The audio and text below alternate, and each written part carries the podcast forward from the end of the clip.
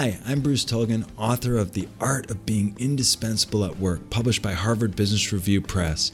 And this is The Indispensables, a podcast featuring conversations with real go to people who stand the test of time in the real world of work. Each week, I ask my guests what they do differently that sets them apart in the workplace, what makes them tick, and what makes them so successful. In this episode, I had a great conversation with Elaine Jacques, the leadership coach, about conversational awareness and about how to tap into the power of assessments. Welcome to the Indispensables. Today I have Elaine Jacques. She's a leadership development coach. She's an expert on conversational intelligence, on body language, uh, the DISC assessment profiling system, which I love profiling tools. She's a leadership coach and a leadership expert. Elaine Jacques, welcome to the Indispensables. Thank you so much, Bruce. It is my honor to be here. How did you get to where you are? Well, I, I think, like some people, not like everybody, I took kind of a wandering path getting where I am. I like to say that I apparently think that you should have a different career for every decade of life, and I'm working on that. So, one career per decade. So, how did you spend your teenage years? I apparently gave myself a career off for my my childhood, but I actually started in my what I like to say was my first career teaching English as a foreign language in Taiwan when I was 18. So my teenage wow. yes, my teenage years did include that. I did give my mother a heart attack, I think, and shortened her life thanks to that. But I had a great time. teaching English as a second language in Taiwan. So did you pick up some Chinese while you were there? I did. I actually got a Chinese tutor because I wanted to have empathy for what my students were going through. And I have to say, Chinese grammar is a lot easier than English grammar. So I, I actually prefer Chinese in, in that regard. And that's a heck of a, a life skill to be able to converse in Chinese. Yes, yes. I, I, I, will say it's been a while since I was 18. So unfortunately, I have forgotten a lot of it, but I do surprise people now and then popping out with something Chinese. So. And how long were you in Taiwan? I was there almost a year. I went there after I graduated from high school and before I started my bachelor's program. Got it. And then, so then, uh, so you come back, uh, you're wizened by your year uh, of teaching English and learning Chinese in Taiwan. You go to school. And what was your career of your 20s? So, my next career is what I like to call my sort of basket of all things. I did administrative assistant and HR and payroll and marketing and event planning. I was a wedding planner, I was a wedding photographer. And so I did a whole bunch of different things during that time frame and found that I kept wanting more of a challenge. And so I was encouraged by people in my environment to pursue my third career, which was to become a medical speech language pathologist. So, so I don't know how many decades uh, we have we uh, that we're talking about here, but in your twenties, you did a whole bunch of things which I call, you know, people ask me what did I do in my twenties, and I say I ran around and did what the grown-ups told me. but, but, but you know, like when I was a young lawyer, that's what I did. I ran around and did what the grown-ups told me. There, you learn a lot by running around and and just making stuff happen. I always tell people beware of somebody who's only had fancy internships and has never like uh, uh, moved boxes from one side of a warehouse to another or whatever those jobs are in your 20s. You learn like about the work part of work Absolutely. I, w- I will tell you, I skipped over the fact that I babysat a lot of children and also cleaned houses when I was in high school as well. So, work ethic is something that you learn and you grow through. And as I told my little brother, I said, some jobs, their sole purpose in life is to help you understand why you go to school so you don't have to do those jobs anymore and then you studied uh, speech and language pathology, and and and then your how long did you work as a speech and language pathologist? I oh I actually drifted into my my my fourth decade with speech pathology, and that I I did speech pathology for sixteen years.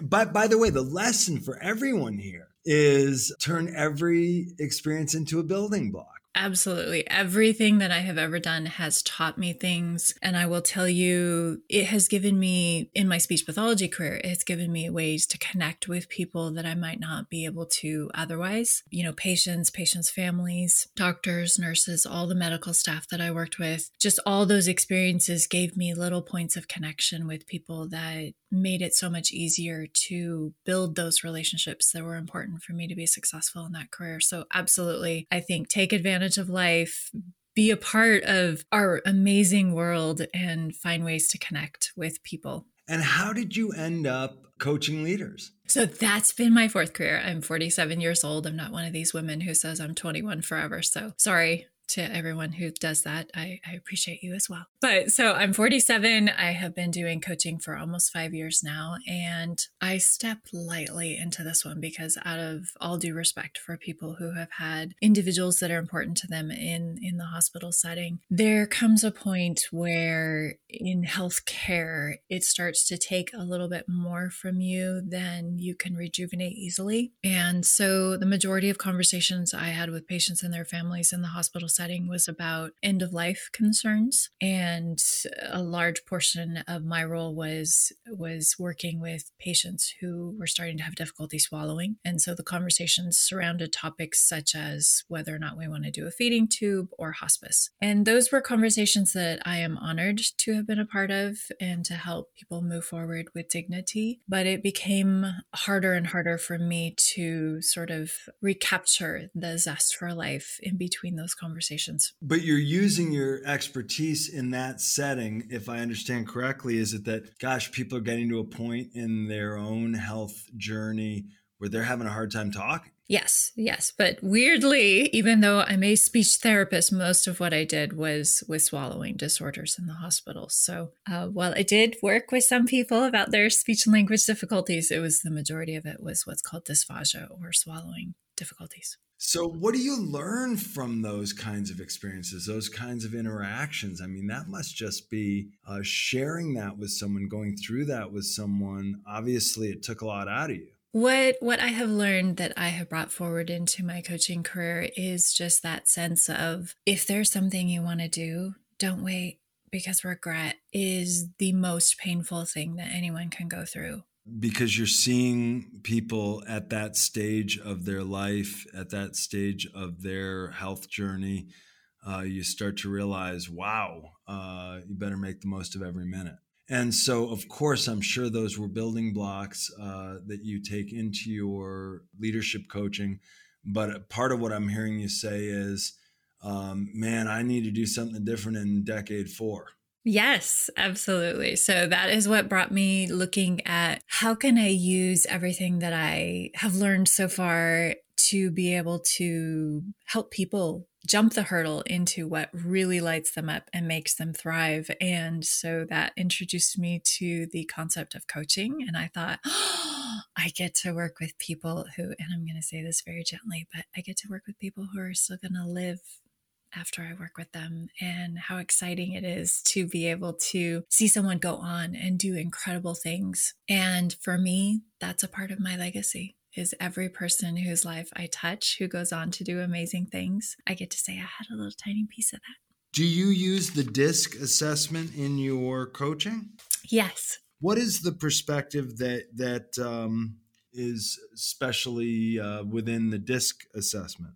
What I like to say is what the disc is all about. It's our communication tendencies. How do we usually show up? Not always, of course, because we all have various moods and things, but how do we show up and how does that make a difference in how we connect with other people in, in our work settings or in our personal settings? And that for me, coming out of speech pathology was very exciting to learn. I have taken a really wide variety of, of assessments and I love learning about myself and just what what makes me tick and what makes other people light up and how can I connect with them better and being able to help other people have that slightly more open perspective of this is how I usually communicate, but I'm not really being effective with this other person. And I wonder why that is. Well, how about we have a little peek into what is that difference and how can we bridge that gap? Can, can you walk me through a disc? So the four types are what the title is. So disc stands for there's there's the D, which is a lot of people think of like dominance or driver or director. You know, you can kind of pick your own D word, but those are various terms I've heard for that. And then I is more interactive, someone who's very social and connective with other people. The S is someone who is social but is very, very concerned about those relationships, tends to be a little bit more reserved,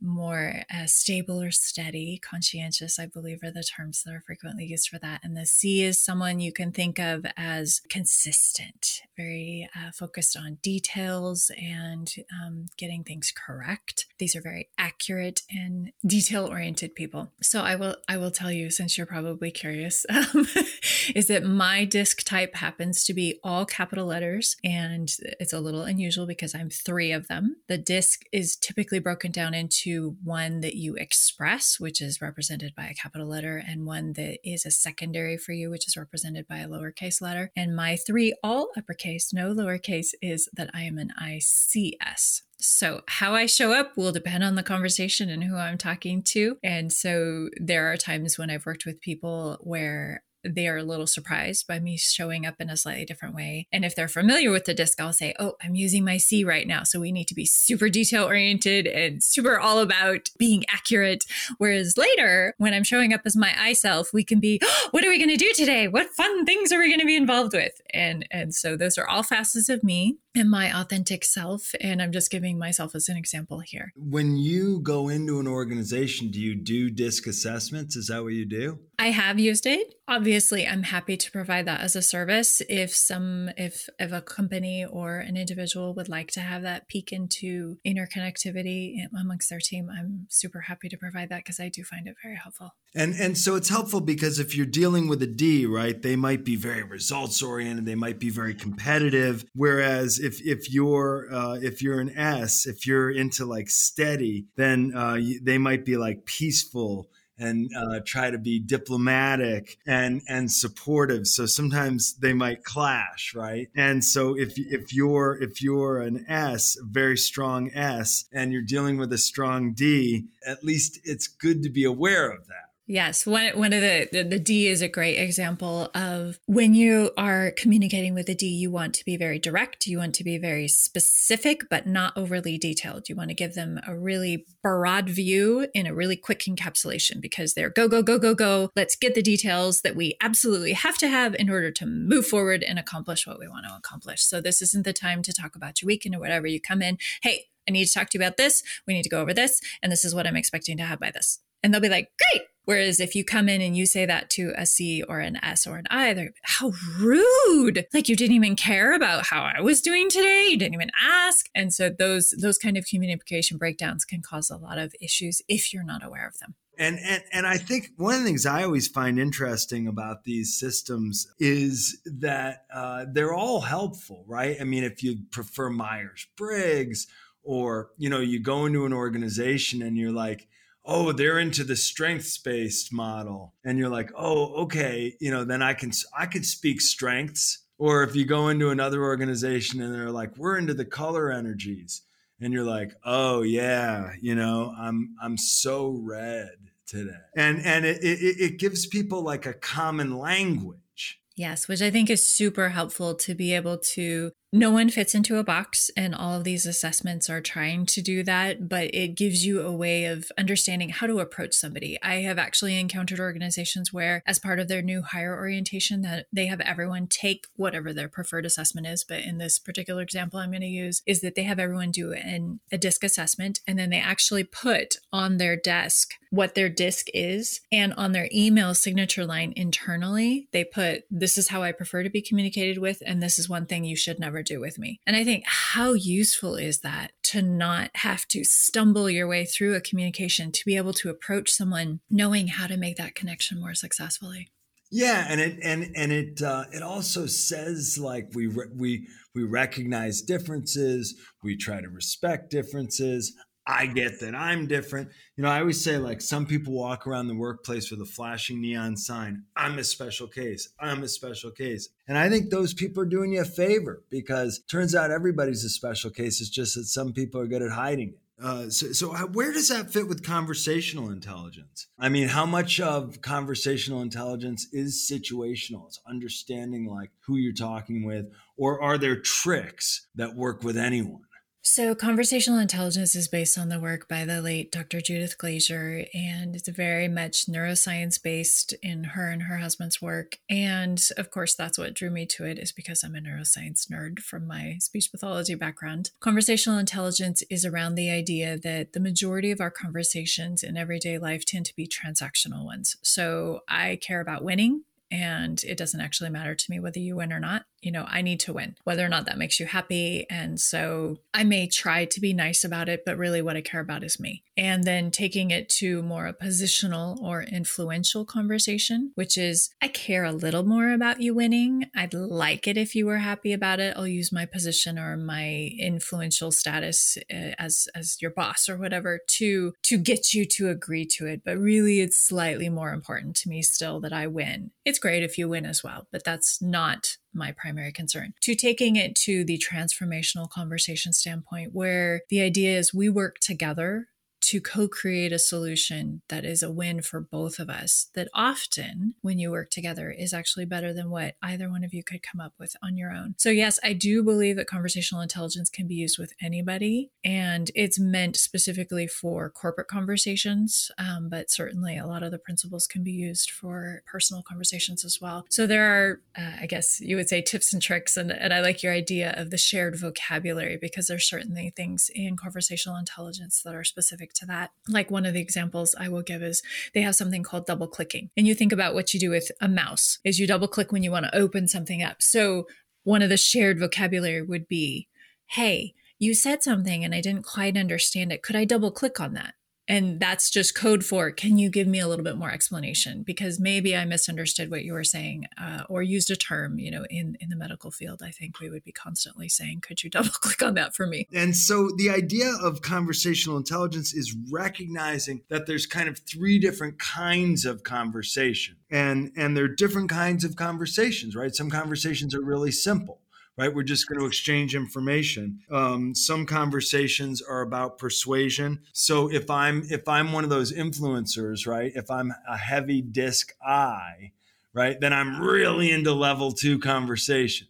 But level three is where you want to go, right? That's where you have a real exchange of meaning. But but those conversations aren't appropriate for every situation, right?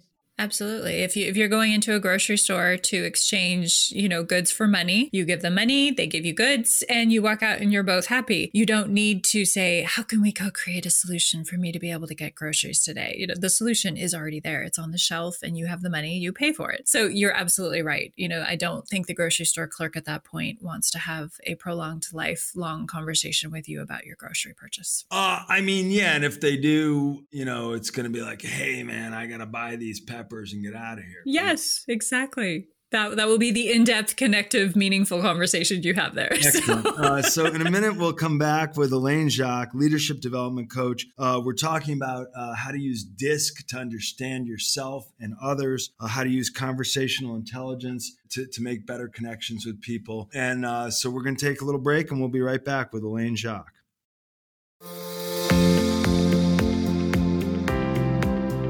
Hello, everyone. This is Mark Klingsheim with the Motivated to Lead podcast. Each week, we interview leaders and they share lessons learned from their careers.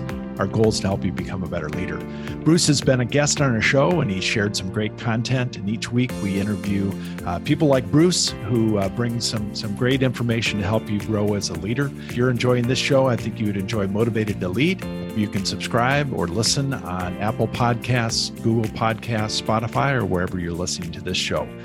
Looking forward to having you join us at Motivated to Lead. All right, so we're back with Elaine Jacques, leadership development coach. Uh, she's an expert on DISC assessments and conversational intelligence.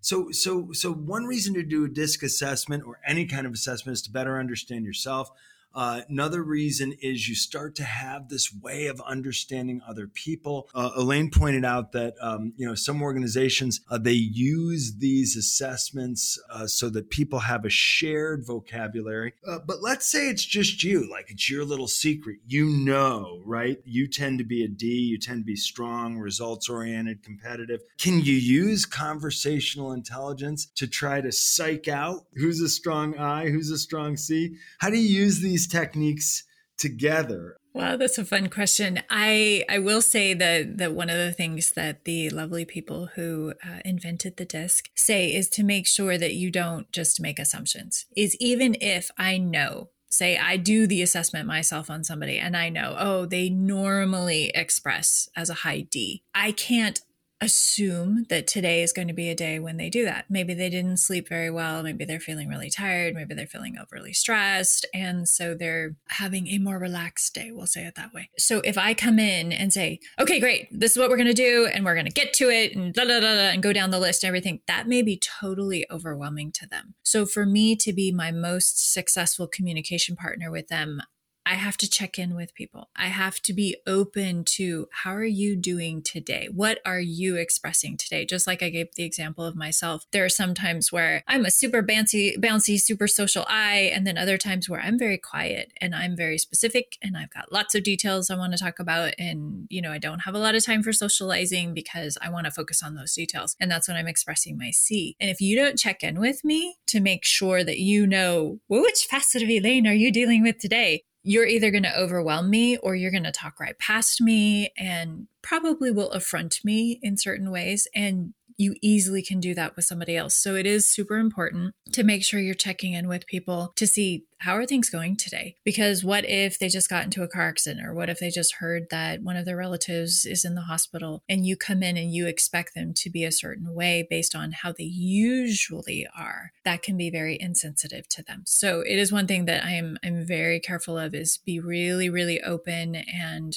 read the room. You know this as a public speaker. Read the room. Figure out what your audience is is really resonating with and then you do more of that rather than just keep barreling along with what you had in mind. You go with what actually is working but you do have to be open to that and it's helpful to know, like, if you tend to be a challenger, right? If you tend to be a strong DC and you tend to be blunt and you tend to be a challenger and you come into a room and something's not quite right, like maybe somebody did get in a car accident or maybe we just got some bad news. If you don't know who's in the room, you know, maybe you want to sort of try to take it down a few notches before you you come in uh, like a bull in a china shop and it's helpful to understand where other people are coming from. If they don't have this shared language, though, you can still use the insights, right? Of, oh, everybody's different. You know, this person seems more like a collaborator, or, you know, this person seems more like a peacemaker. Like it, it can be helpful to have those types in mind, even if you don't push them on someone or impose them on someone. Absolutely. Absolutely. And being sensitive to that to say, well, I'm working with someone who's always a peacemaker. This is probably not someone who's going to offer up their opinion on the topic. I'm probably going to need to allow them time to feel comfortable in the room and then ask them, you know, I'd love to get everyone's opinion because everyone's opinion is super important and that helps us make a good decision. You know, I'd like to go around the room and ask everyone for their opinion is probably a more successful way than hey, just, you know, spit it out there. Like everyone put your ideas out on the table for, you know, me and my S or C self. It's not going to happen. You're not going to hear from me.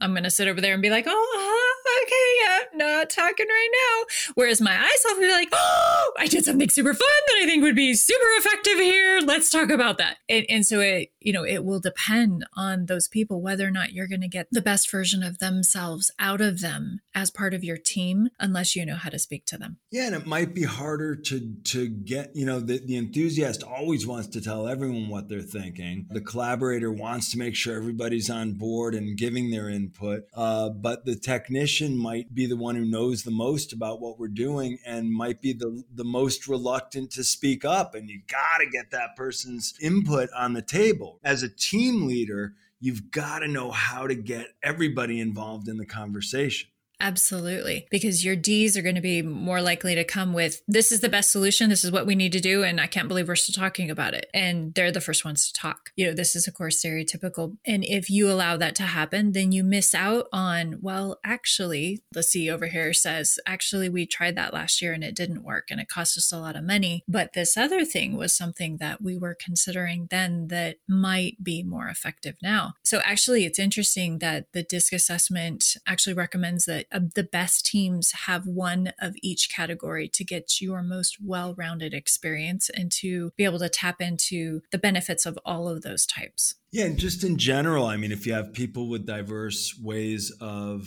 thinking and diverse ways of uh, behaving, diverse ways of interacting, as long as everyone feels included, that tends to lead to better results. Yes. How often is it when there's, um, you know, a lack of conversational intelligence? Putting this together with uh, with the Glaser work, when there's a lack of conversational intelligence, how often is it that there's, you know, they're talking past each other where we're somehow a matter of style? How often is it that that's what's going wrong in a conversation? Oh, I, I think we've all experienced talking to someone who has a very different style from us where you tend to shut down if someone is talking at you or at least that's how it feels. Or if someone's overwhelming you with detail, like, dude, I am really not that interested in this level of detail. You know, I don't need to actually know all the parts on the rocket ship. I just wanted to know, did it launch safely today? You know, th- those are the differences that if we don't understand and if we don't see that, oh, someone's eyes are glazing over, they're starting to do the body language thing of looking around or rolling their eyes, even, then you miss that this is no longer a conversation. You are just talking at that that person. And that can go with someone finally gets brave enough to say something in a meeting and stereotypically a D jumps in and says, Yeah, yeah, yeah, we've heard that before. Okay, moving on. And now you've just cut off that avenue to benefit from that person's experience. As a team leader in that scenario, if you see that happen, say, I really appreciate your drive and your passion. It's super important to me as the leader that we tap into all the benefits and all the value that every one of us brings here. So I want to make sure that we maintain that everyone's voice is important. So Mr. Miss C over here, please go on. And and to create that sense of everybody's important here. And yes, we do have different styles of communicating, but you know, to use the conversational intelligence terminology is to say, how can we co-create the solution and respect that each person brings value, even if the C has way too many details for the D who's like, hypervision, okay, we're ready, let's go. Right. So so if you're having, for example, a team huddle, um, maybe the goal would be to have you, you want to have brief team huddles you want to have straightforward uh, team huddles, but you want them to be uh, healthy and you want them to be good exchanges of information. And one of the best ways uh, to do that is to have everybody prepare for the conversation, uh, or at least have the leader prepare by making sure there's a clear outcome that's intended for the conversation. There's an agenda, there's a goal, we're coming here to have a conversation for a specific reason. That even works in one on ones, right? That if you come to a conversation uh, with a clear goal, with a clear agenda, and you're transparent about that, the conversation is going to go better. And I love what you actually just said because for a team leader to send out an email in advance, here's the agenda, here's what we hope to accomplish, here's the things I would like you to come prepared with, that person is going to be far more comfortable in the conversation when it does occur than for someone who doesn't need that prep. Say, like your stereotypical I who just bounces into the room and who's like, oh, I'm so excited to be here and I brought cookies and whatever. They don't need that prep. But for the C, that is going to be the best possible chance of you having them to be ready to actually contribute to the conversation. So I like that. I like what you just said. And and and the best way maybe to tame the I is with an agenda. Yes, yes. To say, you know, really appreciate your enthusiasm and your energy. I can't wait to focus you in the right direction. Let's get it on the table what we need to do because eyes do tend to struggle with that is is they're super enthusiastic about pretty much anything. Where you focus them is going to be really really important to tap into their best benefit of driving it forward in a very uh, fun way. If you're leading a conversation or if you're participating in a conversation and you start to feel either you're clashing or you're talking past each other or you're not connecting you're not you're not getting what you need out of the conversation there's this this concept of reframing refocusing and redirecting. Can you explain that?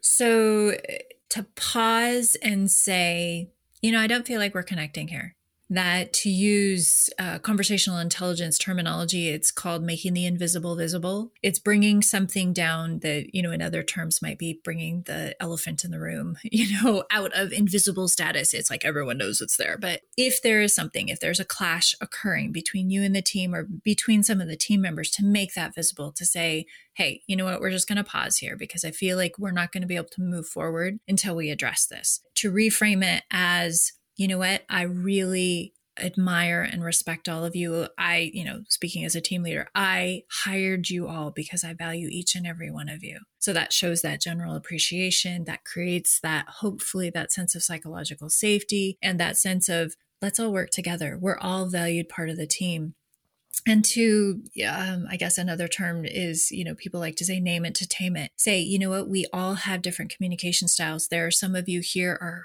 great at the execution phase. And we need you to be a part of that. There are some people who are great at bringing energy, and we need you as well. And there are some people who are good at keeping us accurate and on budget, which we need. And you all know we need that. This is the time where we have to accommodate all of us so that we can create the solution that's best for all of us. So I need you to help focus us all of us in the direction that we need to go and not get broken down on, well, I just want to do this part of it. All the parts are necessary to make up the whole. So that could be a way to reframe, redirect, you know, to, to uh, co-create that solution of let's move forward. And how can we do that together? Recognizing there are differences, but all of them are important. So here you are. Um, uh, you're, you're, you're uh, are, are you going to keep doing leadership coaching into your next decade? I mean, is this where you are? This is what, or, or is it going to be like in your next decade, you're going to be an architect? One never knows with me, apparently. well, the undercurrent theme for everything I've done in life is is just how can I help people? Show up as their best selves? How can I help them communicate and connect with each other better? So I do expect that that probably will be the undercurrent theme for everything I do in life, whether or not it takes the form of coaching. Um, I'm already dabbling in something else uh, that, that I have found really fascinating that unfortunately for our audience today, I'm not able to share yet, but it is something exciting and new and interesting for me. So. All right. All right. All right. Uh, well, I hope that you can bring it into your leadership coaching and, and, uh, if you have if you have one secret to success, is that what it is? That always approach everything you do as trying to help people. I would I would say yes, but I would say for me personally, what I have found has helped me the most in life is to always keep learning and growing. I do laugh at myself that I apparently think if you're going to learn something, you might as well get certified in it. So I have a ridiculous number of certifications now. But I definitely think that that makes you a better person.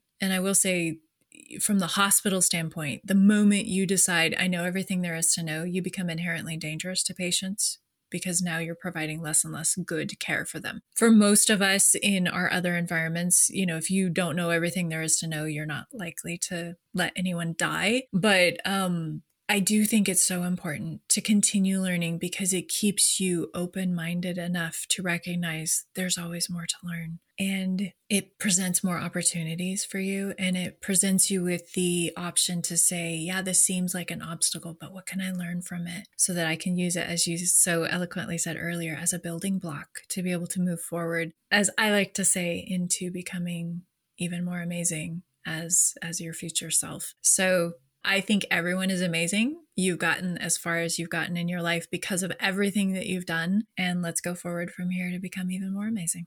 Become even more amazing with Elaine Jacques, Leadership Development Coach. Thank you for being a guest on The Indispensables. In our next episode, I'll talk with Dr. Jean Kanakogi, who's a senior special agent for a U.S. government agency. It's so secret, I can't tell you what agency it is. If you like this episode, please subscribe and leave us a review. You can also follow us on Twitter at go-to underscore podcast. That's at go-to underscore podcast. Learn more about go-toism in my new book, The Art of Being Indispensable at Work, available now from Harvard Business Review Press, wherever books are sold. And you can learn more about our work at Rainmaker Thinking by visiting us at rainmakerthinking.com. Until next time, stay strong and stay indispensable.